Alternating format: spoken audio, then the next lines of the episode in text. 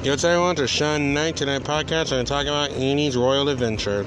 And this movie takes place right after the 82's Annie, like where Annie lives with Oliver Warbucks as an adopted father. And um, she has a new friend named Hannah, but then she, but then her old friend Molly from the orphanage actually reappears in this movie. The problem was she was still an orphan. But the good news is she got adopted in the end, though. Because, like, in this movie, like, um, Daddy Warbucks was actually going to be knighted by a royal king.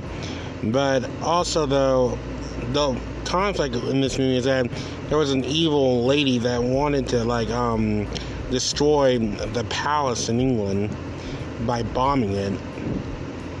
But what I did like about this movie, though, is that even though it's not really much of a musical like the first one, but the good news is they actually do have the song Tomorrow, and they do singing in the end as well. And this was really good, though, because I watched it in daycare, like, a long time ago, though. And also, though, when it comes to Annie, I definitely do love the old Annies. Like, don't get me wrong, the 2014 one was good, but I prefer the originals. But thanks for listening, I'll see you guys next time.